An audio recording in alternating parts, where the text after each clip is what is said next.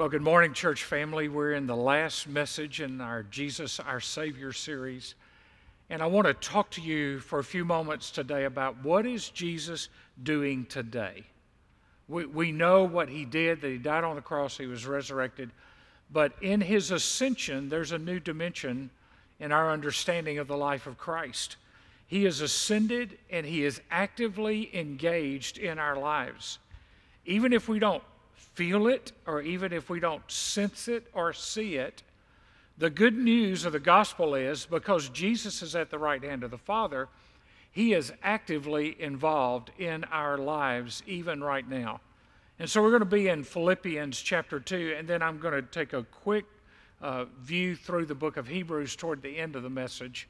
But I want to read Hebrews two nine, where Paul talks about, "For this reason also, God highly exalted him and bestowed on him the name which is above every name, so that the name of Jesus, every," notice the word every, "every knee will bow of those who are in heaven and on earth and under the earth, and that every tongue will confess that Jesus Christ is Lord to the glory of God the Father." So let's just, one week removed from Easter, let's remind ourselves again that we celebrate Easter every Sunday. So he is, first of all, the resurrected Lord. The resurrection is an undeniable fact. No body has ever been discovered. His enemies could not refute it. It is a resurrection fact, a reality of life, that because he was resurrected, we will one day be resurrected. That tomb was heavily guarded, but on the third day it was empty. Here's why the resurrection is important. The resurrection proves the deity of Christ. The deity of Christ. In other words, he's not just a religious leader. He's not just a teacher or a prophet. He is God because he is the only, quote unquote, religious leader in all of history that has ever been resurrected. It reminds us that his sacrifice was acceptable to God. Romans four twenty-five, "delivered up because of our transgressions and was raised because of our justification." So he died for our transgressions. He rose victorious over death and hell and the grave. And so that activity of that first Easter Sunday is still bearing fruit today. It is still viable today. He is still the resurrected Christ. First Corinthians fifteen seventeen, "If Christ has not been raised, your faith is in vain, and you are still in your sins." So through his death, Hebrews two fourteen says, "that death might be rendered powerless, him who had the power of death, that is the devil." In other words, the devil thought he held the keys to death, but Jesus rendered it powerless. And through his resurrection, we are reconciled, we are redeemed, we are made right with God, we are free from the penalty and the power of sin. He is the resurrected Lord.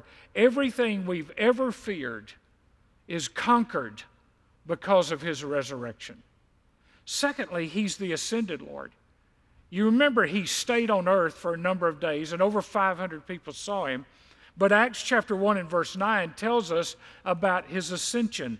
"And after he had said these things," which was the Great Commission for us to go into all the world and preach the gospel, "he was lifted up while they were looking on, and a cloud received him out of their sight." He is ascended. He is exalted.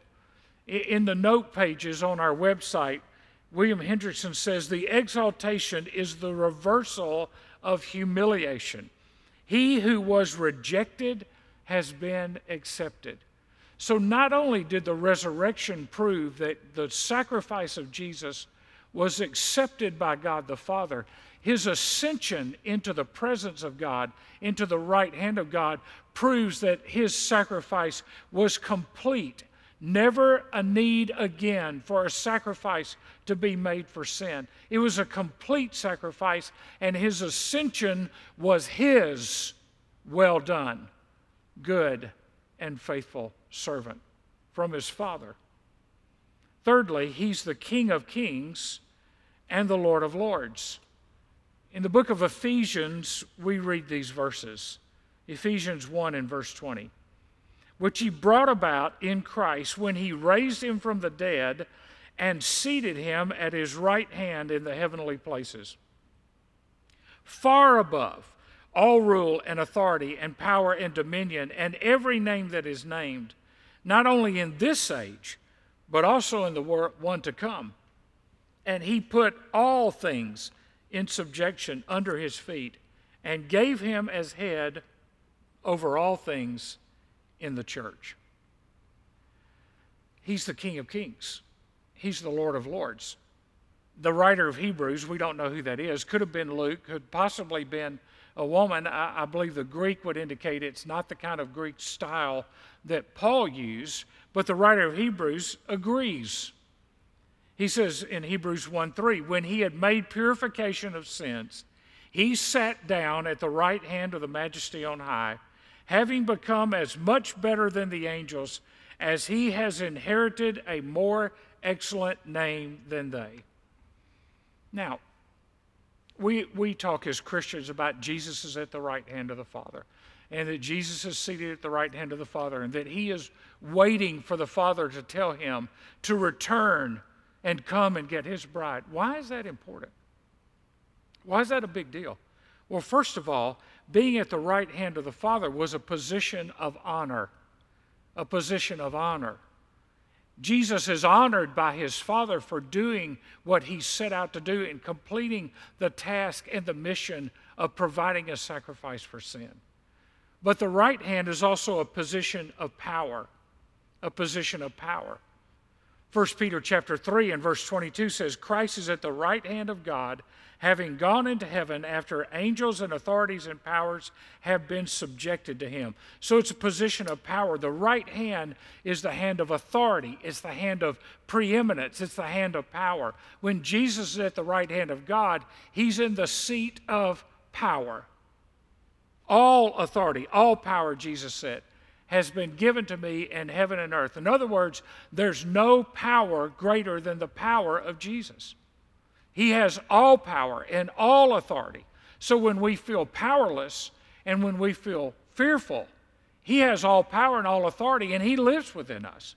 He's the King of Kings and the Lord of Lords. Thirdly, it's a position because of his finished work. Now, I, I love this thought because in the tabernacle and in the temple, there were no seats because the activity of providing sacrifices and burning incense was an ongoing activity. Nobody sat down for a while. When the priests and the Levites, when there was service going on in the tabernacle and later in the temple, there were no seats there. But when Jesus finished his work as the great high priest, he sat down, which meant the work was finished.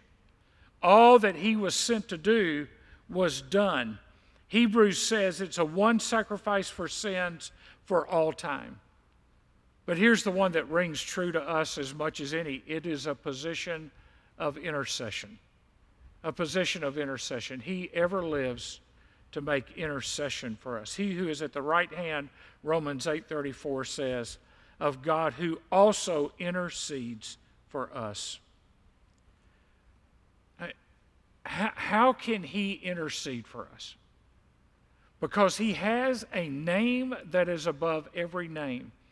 This is not just some prophet or preacher or teacher or moral leader or religious leader interceding, praying on our behalf. This is the King of Kings and the Lord of Lords. He has the name which is above every name. In fact, in Philippians, that is the name, definite article, not a name, but he has the definite name that is above every name. It is an excellent name. It is an exalted name. It signifies his power. And from his position of power and honor and the finished work and intercession, his name is Lord. And one day, every knee will bow and every tongue will confess that Jesus Christ is Lord to the glory of God the Father. The Greek word Lord means one who has a right to rule. And Jesus, because he is seated at the right hand of the Father, has the right and the authority to rule. Now, here's where the friction came in the early church, because Caesar insisted that he be called Lord. And a Roman citizen would say, Caesar is Lord. Caesar thought of himself as a god.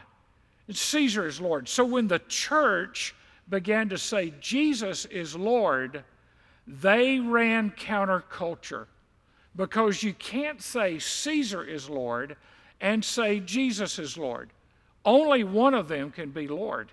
And so when Jesus is given this name, Lord, this new name, when he's given this name, it is saying that he is Lord over all other rulers, over all other authorities. He's not kind of Lord, he is Lord. And when you see this in the Bible, one of the things you see is it's always Lord Jesus Christ. It's always Lord Jesus. That's the order when you see these three words together in the New Testament. It's the Lord Jesus Christ. Now, one of the most familiar verses of Scripture when we talk about people needing to have a relationship with Christ is Romans chapter ten and verse nine. If you confess with your mouth that Jesus is Lord and believe in your hearts that God has raised him from the dead, you shall be saved. For with the heart a person believes, resulting in righteousness, and with the mouth he confesses, resulting in salvation. Now, I, I remember hearing Vance Havner years ago preach on this passage when I was new in my Christian faith, and he preached on Romans chapter ten and verse nine. And he said, these verses are valid for every decision in life regarding God. First of all, these verses are valid for salvation, to confess with our mouth, to call on the name of the Lord, and we will be saved. So if you are talking about Romans ten nine, it's a verse that applies to, I want Jesus to save me. I want him to change my life. Then confess him as Lord. It's also valid for sanctification, because he says resulting in righteousness. So when he is Lord, he's in the process of pruning and sanctifying my life, making me more and more and more like Jesus. Or as Ron Dunn used to say, he's sanctifying you and making you more like Jesus so that when you get to heaven, it's not so much of a shock. So it's salvation.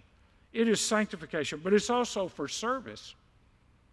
Havner said that when you make this confession, what you're saying is yes to God. Now, what's the question?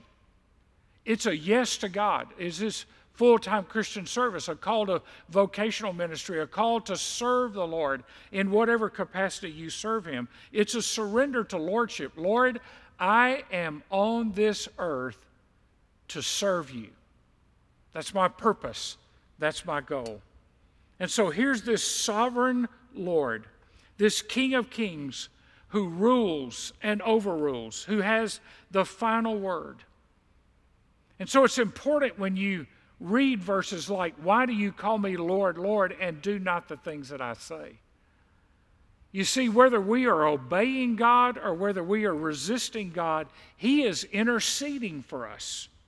He is interceding that we would yield our hearts to him, that we would surrender to him, that we would recognize his lordship in our lives. Now, the last point is a little longer, and that is he is actively ministering on my behalf today. I, I've said this in other sermons. It, it bears repeating. I don't understand this. I can't comprehend it. I can't put it all together. I can look out at the stars. I can look at the Milky Way, and, and it's beyond my ability to explain or understand. But I see it, and I know it's true. Here's what I know is true. Jesus is making intercession for all of us all the time. He is not saying, now, you're going to have to wait just a minute because I'm not through interceding for Michael here. He is interceding because he's God, he's omnipotent. He's not limited by space or by time. He, he is infinite, And so he is interceding for all of us all the time. So what does the book of Hebrews tell us? If you turn to the book of Hebrews, I want to just give you some, some bullet points for you to study and discuss later on what Jesus is doing for us right now. And these are amazing.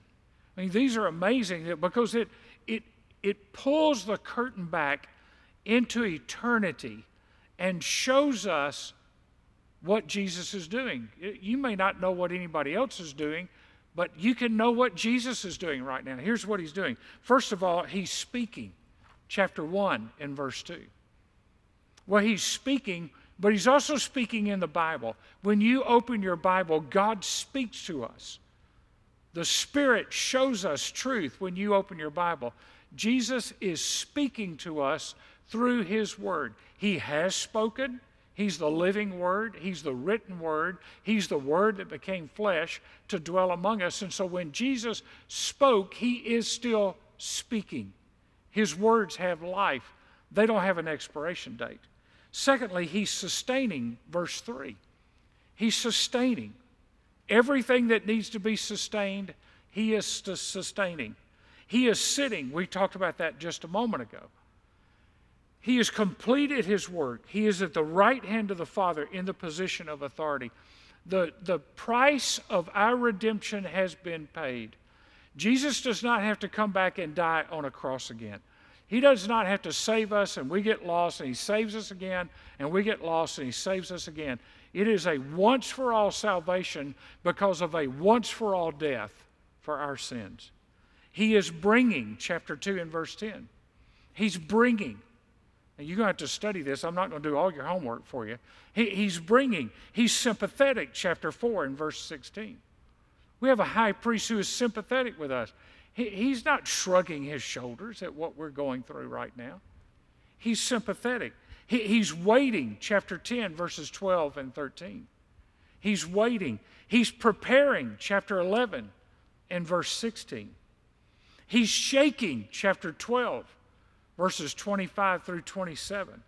He is equipping, chapter thirteen, verses twenty through twenty-one.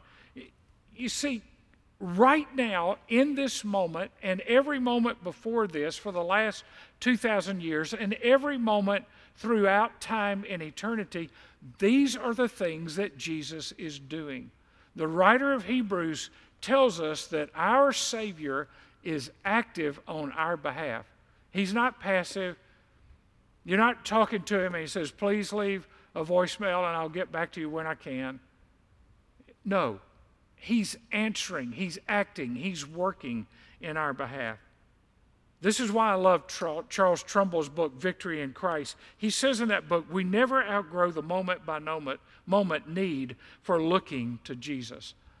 When I think he's not working, I just need to look at how he's working. And say, Lord, I, what I said at the beginning, I may not see it, I may not sense it, I may not feel it, but this is what you're doing right now. And I believe it because your word says so. So if this is what Jesus is doing, what should we be doing? How should we be responding? Well, let me give you six quick things. First of all, we should worship him. We should worship him. Chapter one and verse six of Hebrews.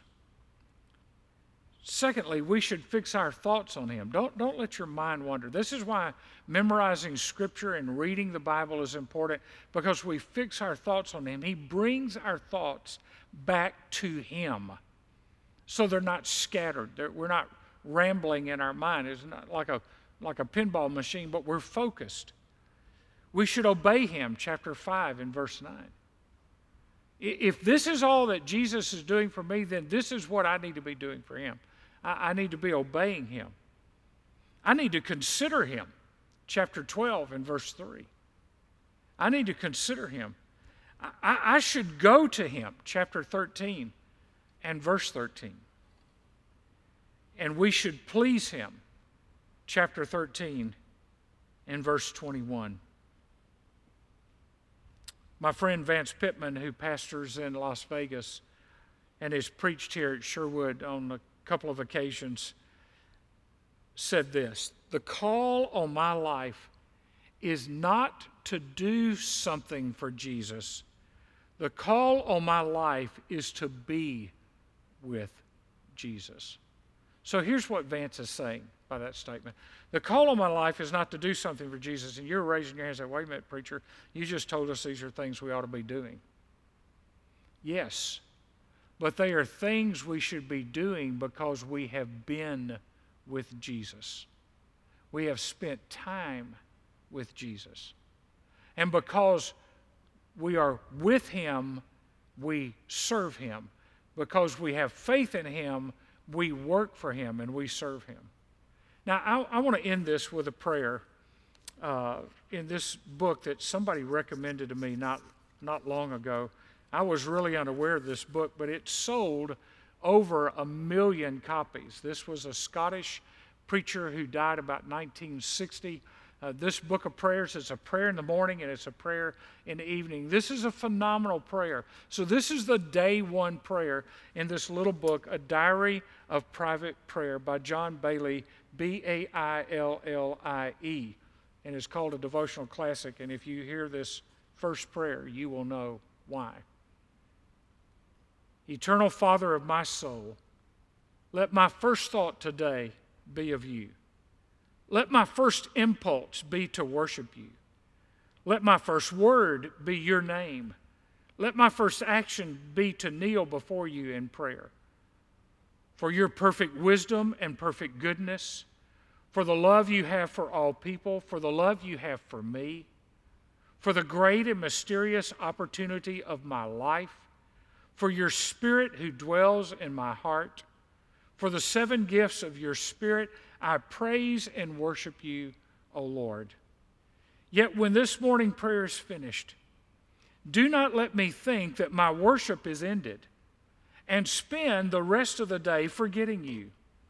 Rather, from these quiet moments, let light and joy and power pour out and remain with me through every hour of this day. May that light and joy and power keep my thoughts pure. Keep me gentle and truthful in all I say. Keep me faithful and diligent in my work. Keep me humble in my opinion of myself. Keep me honorable and generous in my dealings with others. Keep me loyal to every cherished memory of the past. Keep me mindful of my eternal destiny as your child. O God, you have been the refuge of your people through many generations. Be my refuge in every moment and every need that I face today. Be my guide through all uncertainty and darkness. Be my guard against all that threatens my spiritual well-being. Be my strength in times of testing. Cheer my heart with your peace. Through Jesus Christ, my Lord. Amen. Now, maybe you're watching today and you can't pray a prayer like that because you don't have a personal relationship with Jesus Christ. He is Lord. The, the passage that we looked at said, one day every knee is going to bow. Some will bow willingly and some will bow grudgingly and resistantly, acknowledging God was right and they were wrong. At the bottom of your screen, there, there's a way for you to connect with us and take a next step. Maybe you need someone to pray for you.